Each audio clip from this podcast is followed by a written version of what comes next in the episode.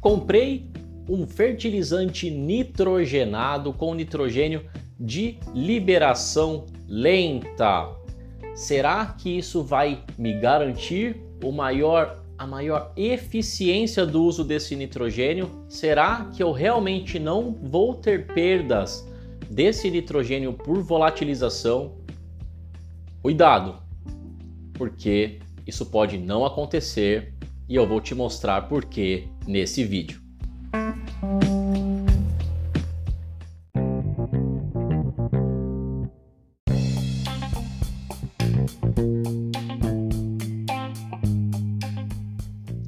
Fala, meu amigo e minha amiga agro de respeito. Esse vídeo é muito importante e eu quero deixar claro aqui que a gente vai falar do que? O que, que você vai sair desse vídeo aqui sabendo? Você vai sab sair desse vídeo sabendo como usar de forma estratégica ou vai como tomar decisão em qual fonte de fertilizante usar para adubação nitrogenada. A gente vai falar aqui da ureia, vai falar da ureia que a gente ouve no mercado como ureia de liberação lenta, ureia protegida, ureia de liberação controlada, que na verdade o nome técnico sobre isso é uma ureia com inibidor de urease ou ureia com NBPT. O que é esse NBPT? É, uma, é, um, é, é um inibidor da, da molécula de urease e que ajuda, né, falando de forma bem bem prática aí, né? E que ajuda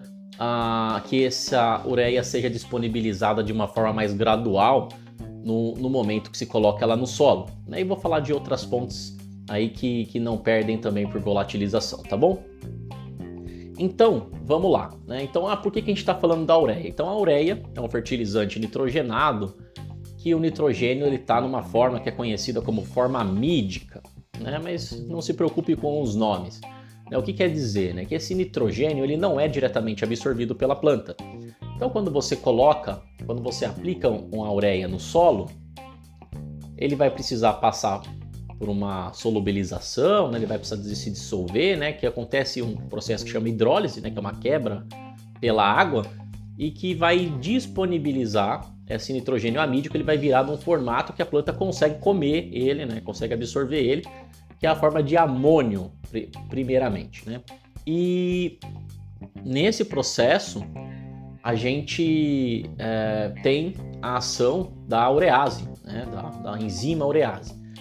E, e o que, que acontece? Antes dele se tornar o amônio, que é uma forma solúvel, que não, não é um gás, né? ele acaba, dependendo do pH, né? da, da acidez do meio, falando de uma forma bem prática, é, quando a, ureia ela se dissolve, ela tem uma acidez muito baixa, é um ambiente alcalino, então tende a não virar amônio direto, ele tende a virar amônia, que é o NH3, que é um gás, e aí ele se perde por volatilização.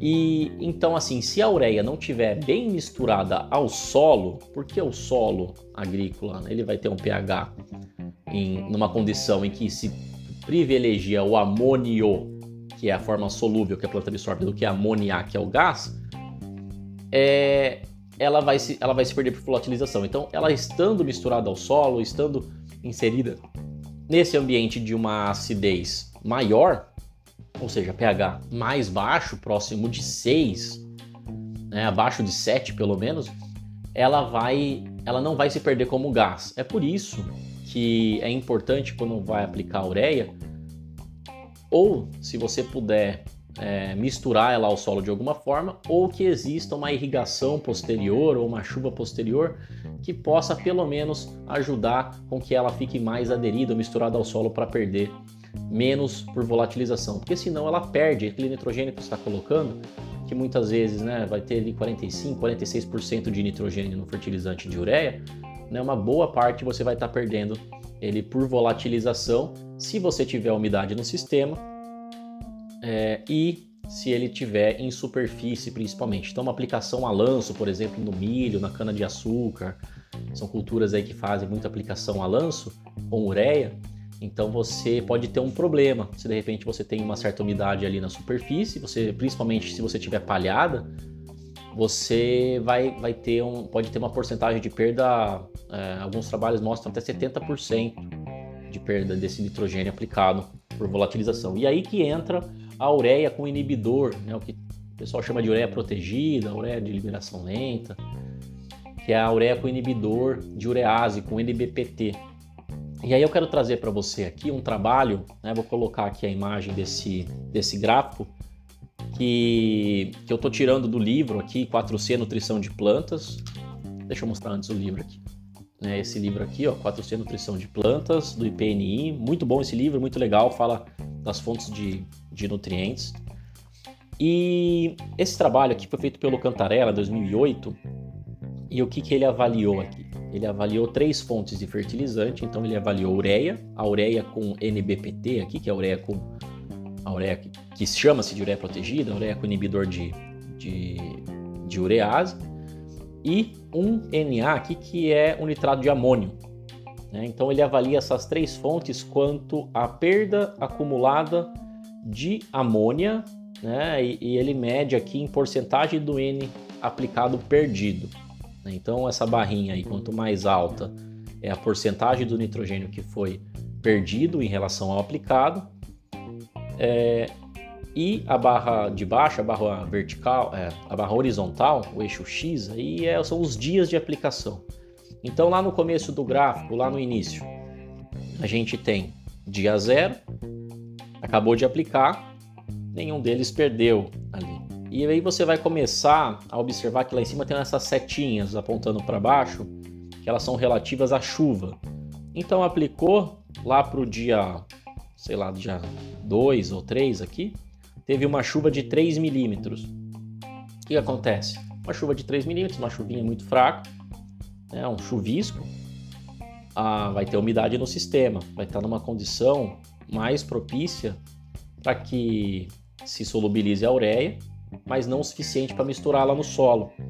Então você vê que desde o dia, aparentemente que pelo gráfico 2 ou 3, até lá para o dia quase. É, depois do dia 31 aqui, né? Tá meio confuso aqui os dias após a aplicação, 28 31 parece que está invertido. Mas lá para frente, é, quase 30 dias depois, vamos dizer assim, a gente não teve chuva. Então manteve uma umidade no sistema não o suficiente para misturar no solo. Então, se a gente olhar essa linha verde, que é relativa à ureia, a perda de nitrogênio da ureia, você vê que ela começa pouco menor, depois ela aumenta depois da chuva, né? Então ela já estava perdendo no início, devia ter uma umidade no sistema. Depois da chuva que umedeceu, ela começa a perder muito mais. Ela pula aí de 5% de perda para quase 20% de perda de nitrogênio. E esse nitrogênio vai perdendo depois lá para frente mesmo chovendo lá 47 milímetros na frente, mas depois teve uma chuva de 1 milímetro e uma de 7. Né? Então, assim, não também o suficiente para misturar no solo. Então, foi mantendo aí essa perda aí que até os 40 dias aqui do experimento resultou em quase 25% de perda daquele nitrogênio aplicado, né? Então, vamos dizer que se você aplicou aí, se for milho, né? Aqui ele não especifica, é, aqui foi cana, tá? Vamos supor que aplicou, sei lá, né? 80 quilos de N é, vezes, não é menos, 25%, a gente cai para 60. Né? Então, assim, de 80 quilos de N que se aplicou, vamos, vamos dizer aqui, perdendo 25%, na verdade aplicou 60, né? Você perdeu 20 quilos de nitrogênio ah, no processo que a planta não aproveitou e não, e não vai virar biomassa, não vai virar produtividade.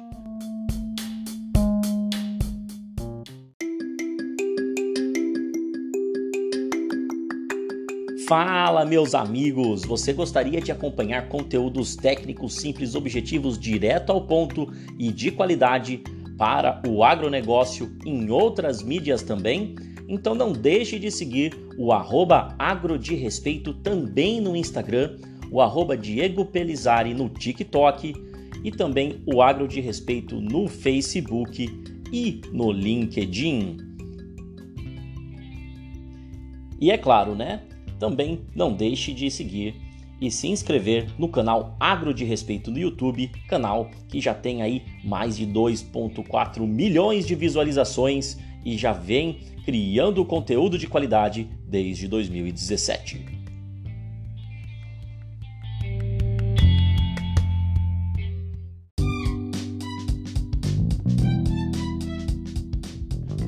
E a ureia com, com inibidor, né, com NBPT? É essa barra vermelha, essa linha vermelha.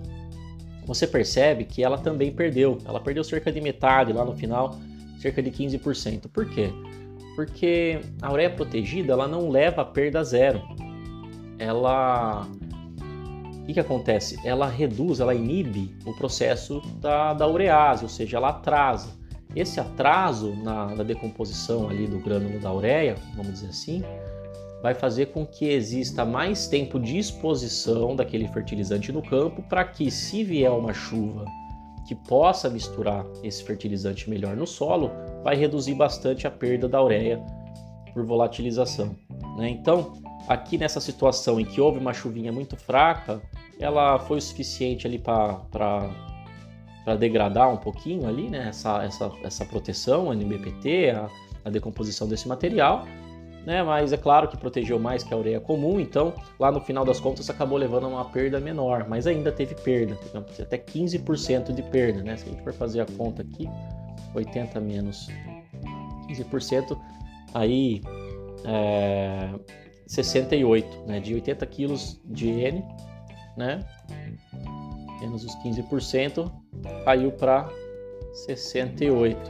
Né? Então, assim, também teve uma perda significativa de quilos de N por hectare. Né?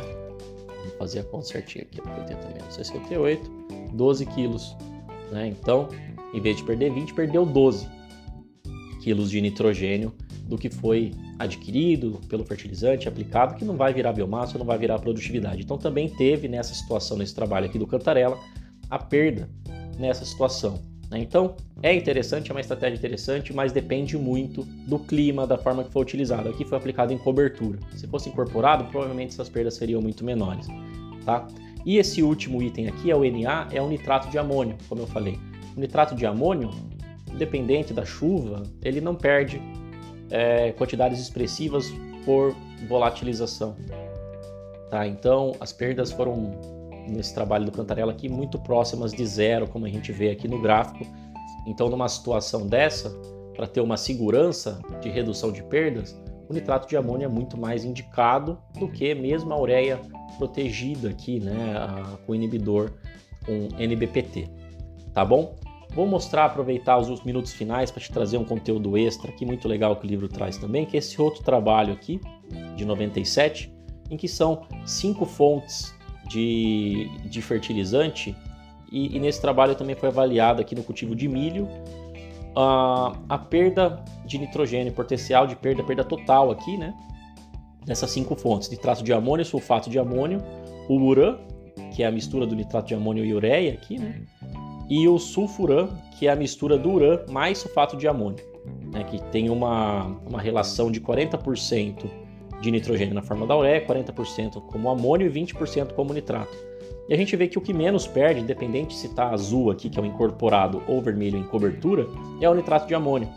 Depois o sulfato de amônio também perde muito pouco, né, um pouquinho mais ali quando em cobertura ou incorporado também. E aí a gente vai depois para as outras fontes que começam a ter ureia na mistura, como o urã, o sulfurã e depois a própria ureia. E você vê que se for incorporado, a perda é menor que 5% em todos eles, mesmo sendo um pouco maior a perda da ureia do que nas fontes de nitrato, de sulfato de amônio, você vê que é menor que 5% do N aplicado.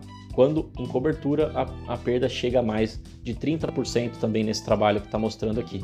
Ou seja, gente, ureia é o fertilizante que você vai encontrar com melhor custo-benefício, desde que você use com todo o critério técnico para evitar que essas perdas aconteçam. Se você não tem um sistema irrigado, se você precisa de segurança, vai querer garantir uma produtividade, vai ter que usar aí outras fontes que não perdem por volatilização, como nitrato de amônio ou sulfato de amônio, né, como mostra esses trabalhos aqui. Beleza? É isso aí, espero que tenha gostado. Se você gostou, deixe um comentário. Se você quer mais conteúdo como esse, se você tem dúvidas, comenta aí no vídeo. Se você estiver acompanhando pelo YouTube, se estiver acompanhando pelo, por outras redes também, pode seguir lá o arroba de respeito no Instagram. Entre em contato, deixe suas dúvidas lá, interaja, porque é sempre importante para saber o que, que eu posso trazer de bom aqui para o canal. Tá, tá joia? É isso aí. Se estiver acompanhando pelo YouTube também, não esquece de deixar o like, compartilhar com os amigos esse conteúdo. Se foi bom para você, vai ser bom para outras pessoas também. E até o próximo vídeo.